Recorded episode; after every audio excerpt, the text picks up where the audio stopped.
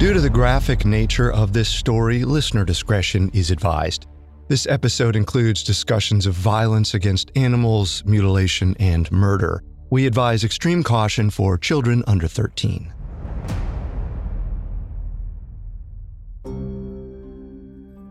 Once upon a time, the most famous detective in all of England had a new case. He wasn't Sherlock Holmes, but people said he came pretty close.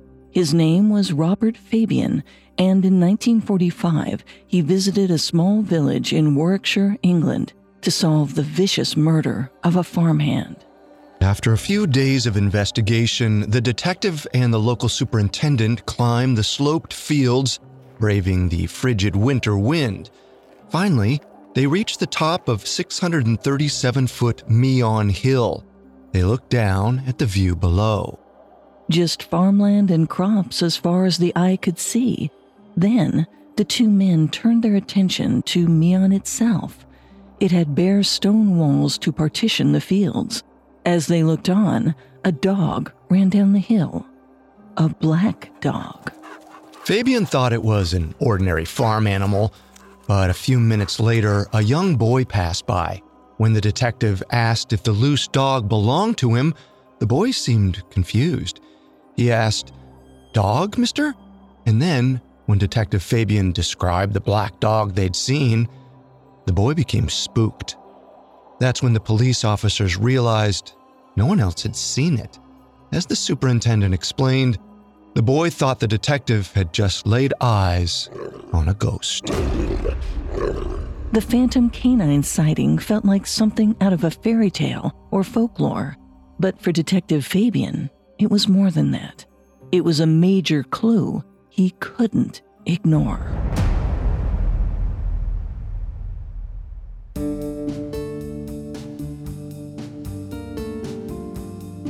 Welcome to Conspiracy Theories, a Spotify original from Parcast.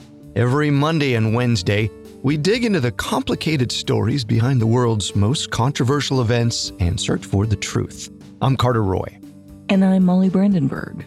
And neither of us are conspiracy theorists. But we are open minded, skeptical, and curious. Don't get us wrong. Sometimes the official version is the truth but sometimes it's not. You can find episodes of Conspiracy Theories and all other Spotify originals from Parcast for free on Spotify. This is our second episode on the murder of Charles Walton, a 74 year old English farmhand who was brutally killed on Valentine's Day 1945. Last time, we explored Walton's early years and his eccentric adult life which became entwined with Warwickshire County's folklore. His supposed involvement in witchcraft may have marked him for death. Today, we'll investigate three conspiracy theories about Walton's homicide. First, that Walton was killed because he was a warlock. Second, that he was the victim of an ancient ritual featuring human sacrifice. And finally, that he was killed by someone he knew someone he may have even considered a friend. We have all that and more coming up. Stay with us. This episode is brought to you by BetterHelp. Bottling everything up is never a good idea. It can have some terrible consequences. I mean, think about the subject matter we cover on our show. I wonder how much easier it would be if we normalized talking about negative feelings instead of lashing out when it all builds up. I recently had a session where I faced some things going on in my life I hadn't spoken to anyone about. And when I talked about it with my therapist, I realized how heavy it actually was. And I was able to see it in a different light, and it didn't feel as heavy anymore. When you need to talk, but you want a safe space for that conversation, I highly recommend BetterHelp. Even if you haven't experienced major trauma in your life, therapy is excellent for day to day positive coping skills and learning how to set boundaries. So if you want to give therapy a try, check out BetterHelp. It's entirely online, convenient, and flexible. It's also easy to get started. Just fill out a brief questionnaire to get matched with a licensed therapist. Get it off your chest with BetterHelp. Visit betterhelp.com slash serial killers today to get 10% off your first month. That's betterhelp, H-E-L-P dot com slash serial killers. This episode is brought to you by Amazon Prime. You know Amazon Prime is not just a shipping subscription, right? It's got everything, including streaming TV and movies on Prime Video. And of course, Prime's fast, free shipping. Go from watching your favorite shows to getting your favorite things. Whatever you're into, it's on Prime. Visit amazon.com slash prime to get more out of whatever you're into. The Hargan women seemed to have it all. We were blessed. My mom was amazing. But detectives would soon discover Inside the house, there were the bodies of two women. a story of betrayal you would struggle to believe if it wasn't true. I am just praying to God, this is a sick joke. From 48 Hours, this is Blood is Thicker The Hargan Family Killings. Listen to Blood is Thicker The Hargan Family Killings wherever you get your podcasts.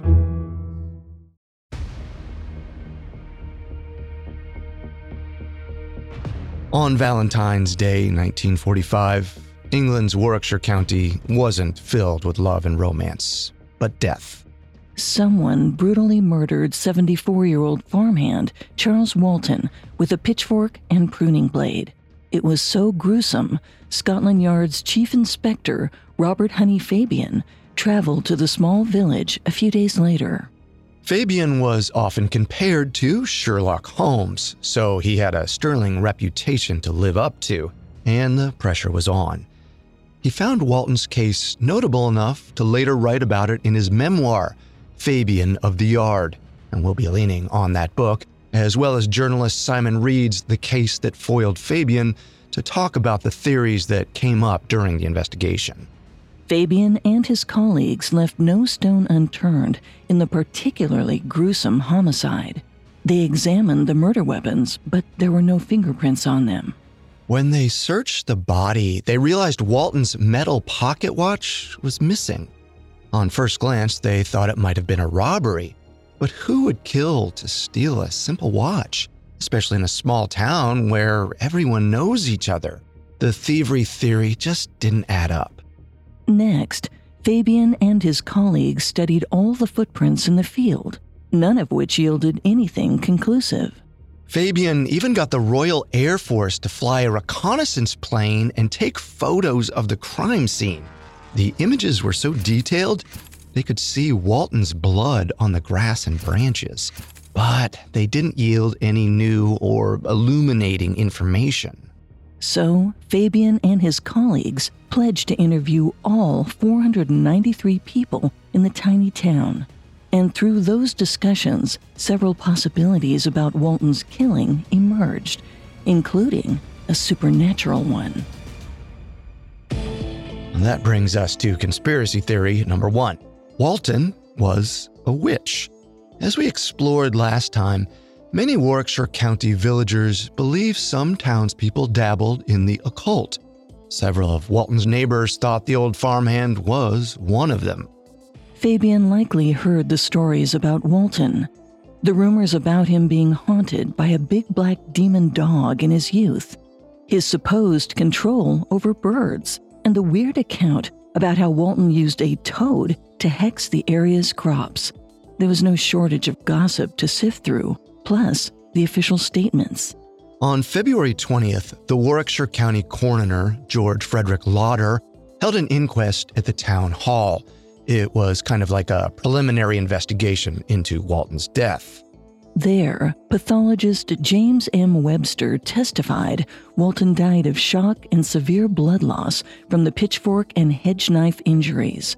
The 74 year old farmhand also had scratches on the back of his hands, indicating he may have tried to defend himself. Of course, in a county like Warwickshire, word soon spread that Walton also had a carving in his chest. It was in the shape of a cross. While notable outlets like BBC even referenced the cross shaped cut in their 1971 documentary, The Power of the Witch, it's important to note the official autopsy report didn't indicate any injury of the kind. Either way, the speculation didn't end there. The Warwickshire County Constabulary Superintendent gave Fabian a book early in the investigation. He marked one specific page for Fabian. It was about a local occult related murder in the late 1800s when farmer John Haywood killed supposed witch Anne Tennant. As we mentioned last time, Haywood stabbed Tennant to death with a pitchfork because he thought she hexed him with the evil eye, a kind of curse. But it wasn't clear why the official flagged this page. It seemed he was trying to indirectly send a message to Fabian that he needed to look into witchcraft in Walton's case. Now, Fabian didn't believe in magic, but he was well aware that many people did. Still, he didn't initially think it was a motive in Charles Walton's murder. But after a few days in Warwickshire, Fabian realized he'd need to be more open minded about the paranormal, especially one particularly overcast afternoon when he and constabulary superintendent spotted the black dog on Meon Hill. When a boy passed, Fabian asked him if the canine belonged to him, but the young man replied, Dog, mister? When Fabian confirmed he was asking about the black dog, the child appeared pale and spooked before walking off. Probably quick to sense Fabian's confusion at the boy's reaction, constabulary superintendent standing beside him reminded Fabian black dogs are an omen of death. The chief inspector disagreed.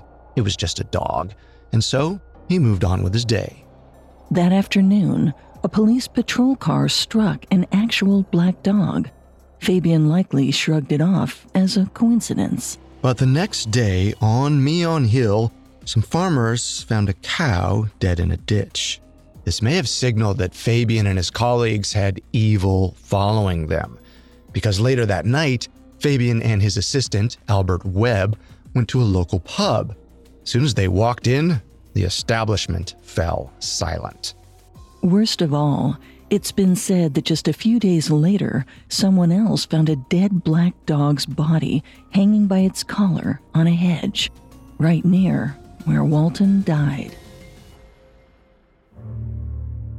That gruesome discovery was the last straw for the townspeople. They likely concluded the dog wasn't just a dog, it was an omen about Fabian and the Metropolitan Police. So, going forward, the villagers wanted nothing to do with them. Fabian went house to house to question witnesses, but some people slammed the door in his face, if they answered at all. Those who were willing to talk told him about 1944's bad crop year and the dead cow in the ditch, but each person refused to tell him what it had to do with Walton's murder. As much as Warwickshire County loved folk tales and spreading rumors, None of the villagers wanted to tell Fabian what was going on. By March 1945, Fabian and his colleagues had run out of avenues for investigation. They'd tried to interview all 493 villagers, but so many people refused to talk, and every lead hit dead ends, including the witchcraft one. All Fabian could do was drop hints in the official case report. According to Read, Fabian slyly referred to witchcraft as, quote, some local history attached to the murdered man. In the end, his reports were inconclusive, and the case of who murdered Charles Walton went cold. Fabian couldn't even figure out a possible motive. The man people compared to Sherlock Holmes had failed for the first time in his illustrious career. It was likely a hard pill to swallow. But Fabian accepted this was one mystery he wouldn't crack. He moved on. A few years later, in 1949, he retired from Scotland Yard, and the former police chief wrote books.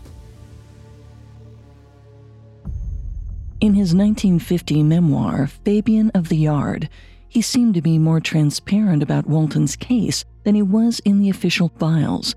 The former chief inspector wrote, quote, Maybe somebody in that tranquil village off the main road knows who killed Charles Walton. Maybe one day somebody will talk? Not to me, a stranger from London. I think there is still a lot left unsaid by both the villagers and Fabian. That's why I think there could be some truth to conspiracy theory number one that Walton was a witch. Whether or not you believe magic is real he could have dabbled in the occult, and that might have spurred someone to kill him. Warwickshire County has its darkly magical reputation for a reason. Even if there's no solid evidence, there's often some truth to rumors. I don't really buy it. Fabian didn't find hard evidence or witnesses to support the theory that Walton was a witch, only rumors spread by townspeople who didn't want to go on the record. I think this theory is just that local gossip that spiraled out of control. And this wasn't the only theory about Walton's murder that circulated. A few years after Fabian's book, a world renowned historian and folklorist chimed in with evidence of her own. And it even made Fabian change his tune. Up next, Charles Walton may have been a human sacrifice.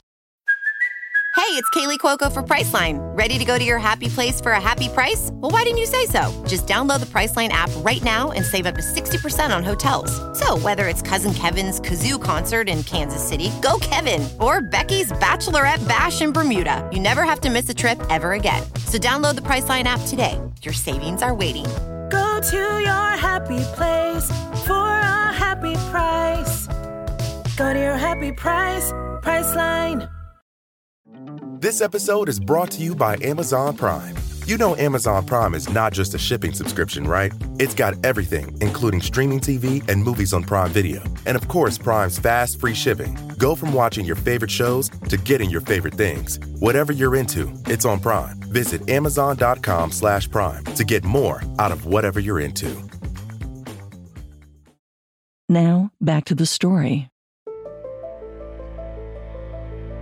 In 1950, retired Scotland Yard detective Robert Fabian published his memoir. He hinted that Charles Walton's murder had something to do with witchcraft, or at least the townsfolk believed it did, but he couldn't produce any proof. Later that year, world famous historian Margaret Murray came forward with a theory of her own. The Englishwoman was a groundbreaking scholar, noted for being the University of Central London's first female archaeology lecturer. She primarily studied Egyptology, but Murray also wrote a series of books that provided the foundation for the Wiccan religion. Vice called her the mother of witches that never was. So Murray likely understood Warwickshire's witchcraft rumors better than anyone. This may be why the local police brought her in to consult on the case. But she didn't think Walton was a witch. In an article by the Birmingham Gazette, Murray was quoted saying she believed another type of folk belief was involved. And that brings us to conspiracy theory number two Charles Walton was killed in a ritual sacrifice. As we discussed last time, Walton's throat was slit with a pruning knife, and a pitchfork pinned him down, stabbing him through the neck and face. And this was important for Murray. She told the Birmingham Gazette in 1950 there was only one plausible motive for wounds like that. Walton's death was a sacrifice.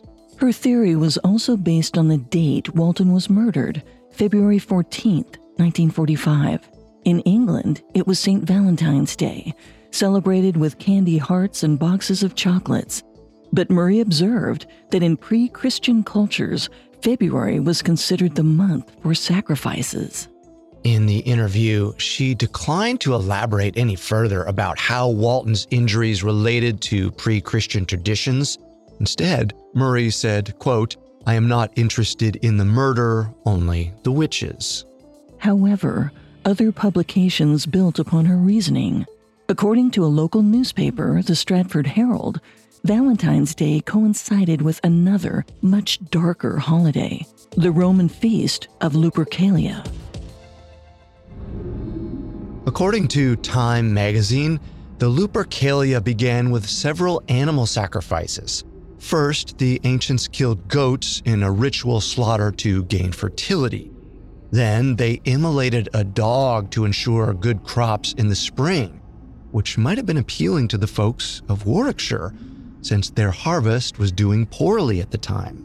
February 1945 was also when locals allegedly found the strangled dog on Meon Hill. The Herald speculated the dead canine may have been part of the Lupercalia. And Murray thought there was another reason Walton's death might be connected to the ancient Roman holiday. Just two miles away, in another Warwickshire village, Italian prisoners of war were housed at a local camp, the Long Marston Garrison. In early 1945, World War II was coming to an end, but some Italian POWs remained in England. According to the Imperial War Museum, they volunteered to work and became farmhands during a labor shortage. Following Italy's surrender and the end of hostilities, the POWs and the Warwickshire townspeople coexisted peacefully for the most part. Murray seemed to theorize these POWs still practiced ancient Roman rites. But her theory had a lot of flaws. There was no proof the Italian POWs held these beliefs. In fact, 97% of Italians identified as Roman Catholic, a religion that didn't celebrate the Lupercalia festival. And while Long Marston was home to 1,043 POWs, not all of them were Italian. In his memoir, Fabian observed that there were also Germans, Ukrainians, and Slavic men staying there. But Murray's reasoning did line up with a lead the police looked into early in their investigation. Uh, let's turn the calendar back to the night of February 14th, 1945, when Walton's body was found. Constable Michael Lomasney helped his fellow officers remove Walton's remains from Firs Farm. It was dark and bitterly cold, so the area couldn't be thoroughly searched until the next morning. For the rest of the night, Lomasney and his colleagues took turns standing guard over the crime scene. Around 5 a.m., Constable John West took over the watch. It was quiet. All he heard was branches rustling in the brisk wind. The sun started to rise. Two hours later, a little after 7 a.m., West saw a man walking along a hedge.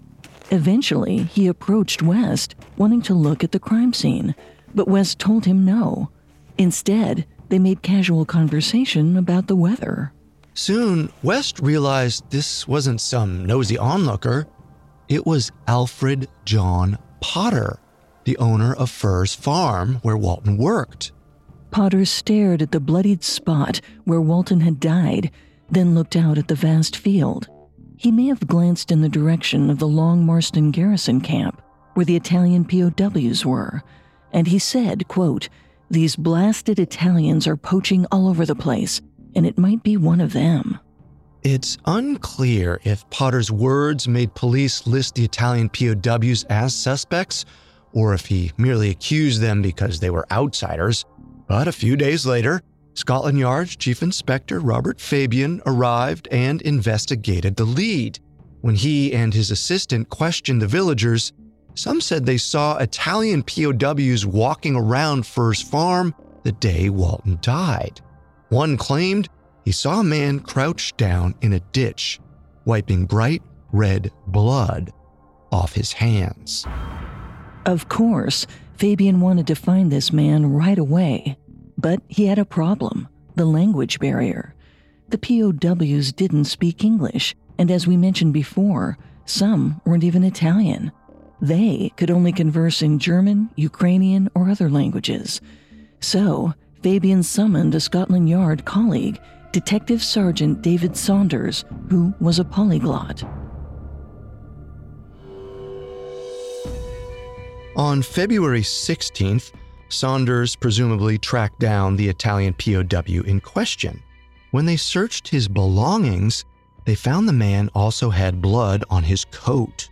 Fabian rushed the evidence to the nearest lab, along with a sample of Walton's blood to see if the specimens matched, but the test revealed the POW's clothing was covered in rabbit's blood. So Saunders went back to the drawing board. He searched over 1,000 other POWs' residences and learned the camp security system was pretty lacking. The inmates didn't have to check in or out with anyone, so there wasn't any written record of who was around and when. Fabian could only rely on the statements from 68 POWs and the prison guards. One day, Saunders had the prisoners stand in a lineup, but the townspeople didn't recognize any of them. According to Read's book, all of the POWs were cooperative and answered Saunders' questions, but it seems nothing conclusive came from it. In March 1945, Fabian wrote a report on Saunders' investigation, coming to the following conclusion. I have been unable to establish that any of these Italians have ever resorted to violence during their stay at Long Marston and cannot find one authentic case of any of them even being discourteous to local villagers. Which meant the POW theory seemed totally baseless, but it didn't stop Murray from investigating five years later. According to journalist Donald McCormick, in 1950, she traveled to Warwickshire to consult on the case. Unlike the police, she wasn't forthright about who she was and why she was there. Instead, Murray told villagers she was an artist and pretended to be merely curious about Walton's murder. The townspeople told Murray they believed in witchcraft, but she couldn't get them to say much more or to reveal anything else about Walton's murder. According to McCormick, they were too scared to talk to Murray. In spite of her lack of hard findings, nearly 20 years later, Murray's theories seemed to gain a very important supporter Robert Fabian. In 1970, he published his third and final book, The Anatomy of a Crime. In it, the 70 year old retired detective wrote Walton's murder was, quote, clearly the ghastly climax of a pagan rite. Read's book, however, speculated he may have embraced the witchcraft theory for another reason. The author claimed Fabian knew the supernatural aspect of Walton's case fascinated the public, and mentioning it could help sell books. That's true. Still, I believe conspiracy theory number two could also be true especially because this one came from Murray, an esteemed historian and expert in witchcraft, and the timing she mentioned pretty much lined up with Walton's killing. I don't know. I still don't buy it. Murray's reasoning contains faulty logic. She stereotyped Italians based on their nationality.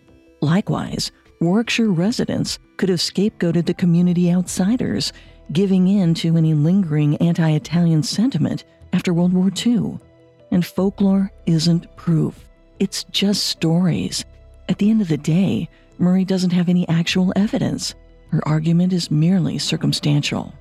Okay, Molly, you got me there. I get that. But what if I told you there was one last theory, which has nothing to do with witchcraft? Perhaps Charles Walton was killed by a suspect we've already met in this episode. Up next, Charles Walton's allegedly tense relationship with Alfred John Potter. This episode is brought to you by Etsy. Sound the gifting panic alarm. You need to get an amazing gift. Wait, no, the perfect gift. Relax. Now you can use gift mode on Etsy. Gift mode on Etsy takes the stress out of gifting, so you can find the perfect item for anyone and any occasion. It's easy. Just tap or click gift mode on your Etsy app or Etsy.com. Then answer a few short questions about who you're shopping for and what they like. And Gift Mode instantly gives you curated gift ideas based on hundreds of personas. Now it's simple to find gifts made by independent sellers for all the people in your life. So whether you need a housewarming gift for the new homeowner or a birthday present for the pickleballer, Gift Mode has you covered. Need to find the perfect gift? Don't panic. Try Gift Mode on Etsy now. Here's a cool fact a crocodile can't stick out its tongue. Another cool fact you can get short term health insurance for a month or just under a year in some states. United Healthcare short term insurance plans are designed for people who are between jobs, coming off their parents' plan, or turning a side hustle into a full time gig. Underwritten by Golden Rule Insurance Company, they offer flexible, budget friendly coverage with access to a nationwide network of doctors and hospitals. Get more cool facts about United Healthcare short term plans at uh1.com. Now, back to the story. We examine the possibility that Charles Walton was murdered for occult reasons. Both our previous theories, that he was a witch or that he was a sacrifice, were based in folklore and witchcraft. This next idea doesn't involve magic at all, but it does feature someone you've already met. He presumably knew Walton very well, given he worked alongside him almost every single day. Which brings us to conspiracy theory number three. Charles Walton was killed by his boss, Alfred John Potter. He was present through the entire investigation. Potter found Walton's dead body on his farm, and he told the police he was probably killed by Italian poachers. Sure enough, the police looked into Potter as a suspect. Their suspicions likely began on February 18, 1945. According to Read's book, while Fabian and his crew were arriving and settling down in town, Constable Michael Lomasney continued patrolling the village. One morning, Lomasney decided to drop by Furr's farm, which was owned by the Potters. It was also where Walton was murdered. The exact reason for Lomasney's unannounced visit isn't clear. Perhaps he wanted to see how the family was doing. Around 9:30 a.m., Lomasney knocked on the door. Potter's wife Lillian answered. Her eyes were red and swollen, as if she'd been crying a lot. Lomasney likely figured she was still torn up about Walton, so it seems he didn't think too much of it. When she invited him inside for the great English tradition of tea, the constable accepted, of course. Lomasney sat at the kitchen table while Lillian fumbled around with the teapot. He made small talk, asking how she was doing.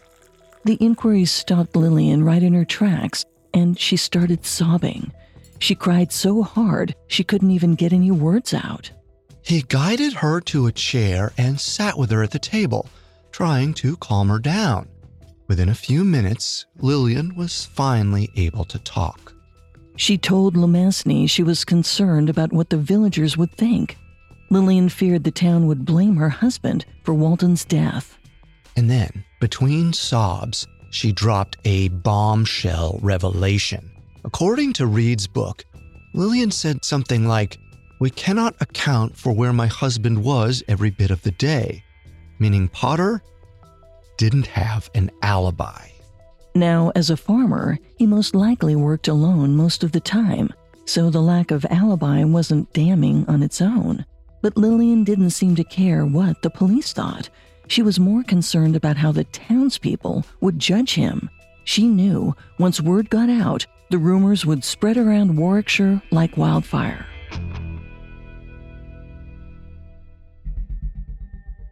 Lomasney tried to soothe her, but she continued to cry. Uncomfortable, the officer finally left the house. While he walked to his patrol car, Lomasney ran into Potter in the yard.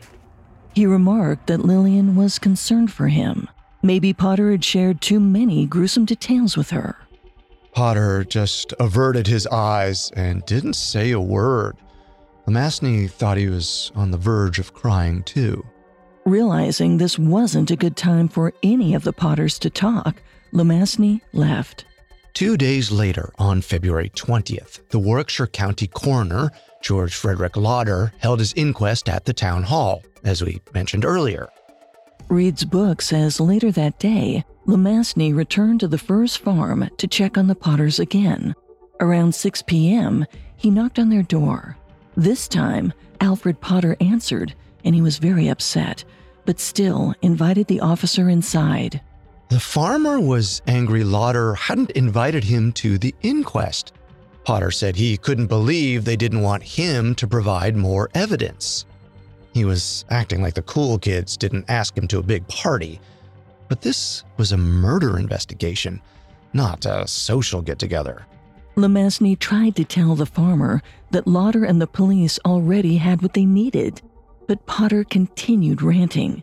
It was very strange, to say the least. Then Potter kept saying he needed to save face in front of the townspeople. He feared Walton's murder would put him out of business. Then he repeated his claim that the Italian POWs must have killed Walton. Lomasney promised Potter he and Fabian were already looking into that possibility and several others. They were also checking whether the killer left fingerprints on the murder weapons. And that launched Potter into his final bit of strange behavior. He appeared uneasy and suddenly told Lomasney he only touched the hedge fork when he found Walton's body.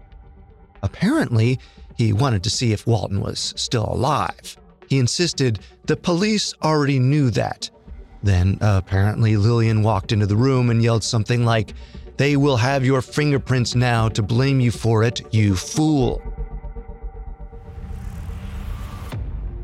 Once again, Lomasney left the Potter's home questioning everything that had just happened. He didn't recall anyone else saying Potter had touched the hedge fork.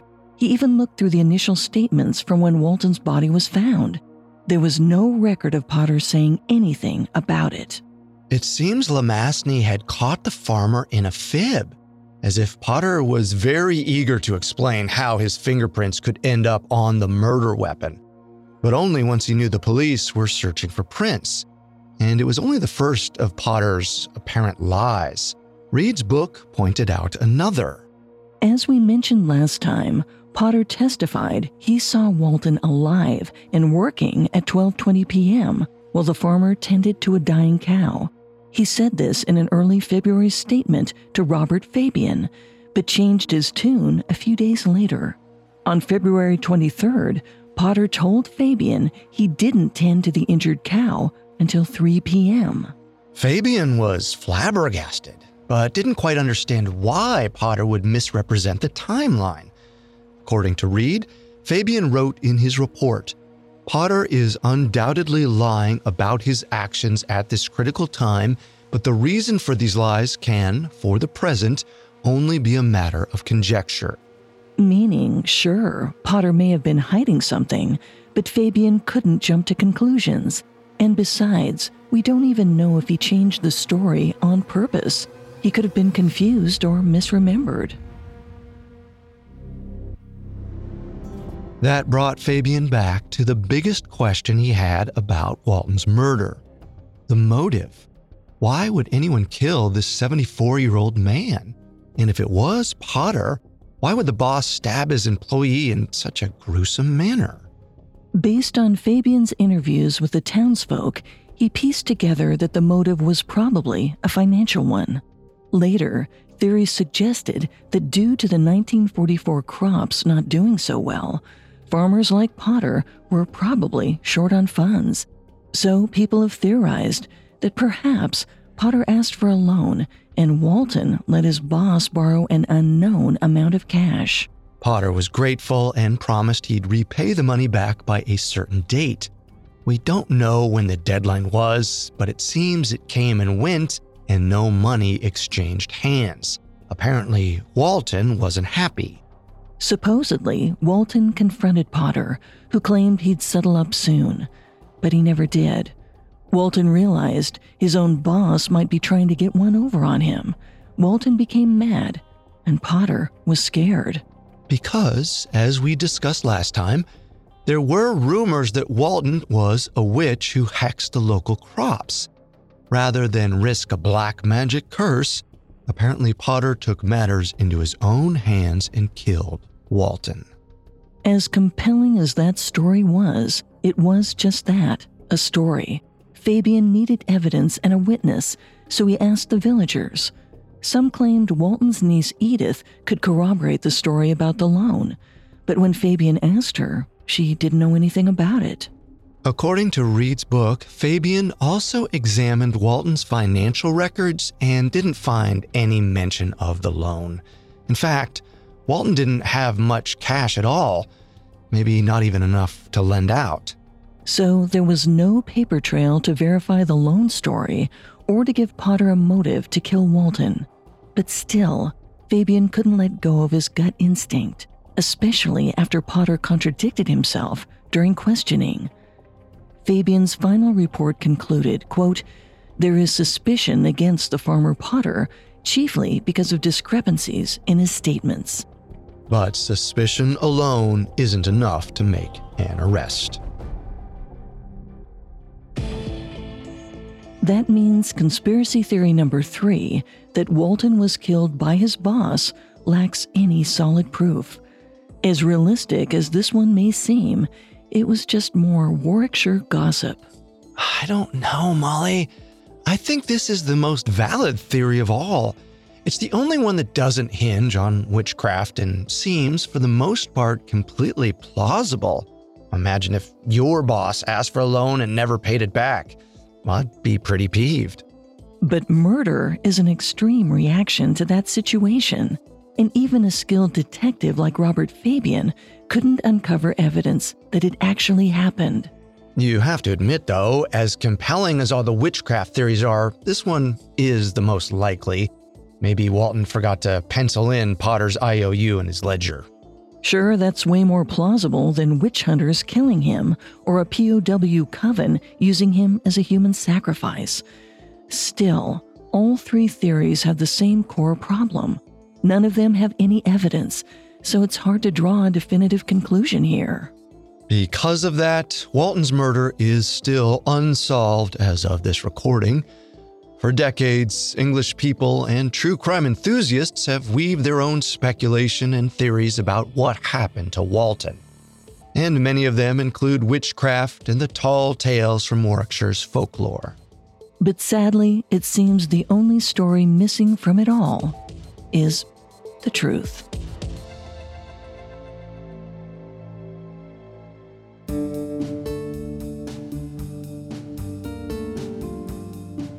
Thanks for tuning in to Conspiracy Theories.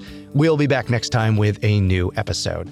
For more information on Charles Walton, out of the many sources we used, we found Simon Read's The Case That Foiled Fabian Murder and Witchcraft in Rural England and Robert Fabian's Fabian of the Yard extremely helpful to our research. You can find all episodes of Conspiracy Theories and all other Spotify originals from Parcast for free on Spotify.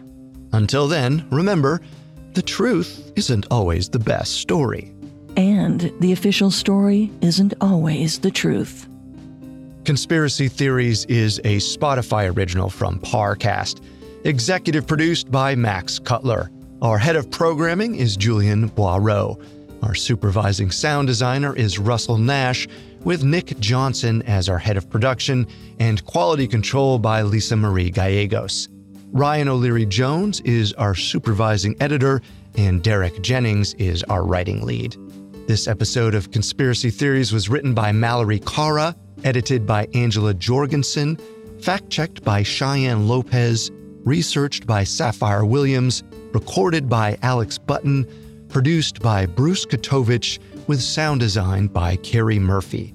Our hosts are Molly Brandenburg and me, Carter Roy.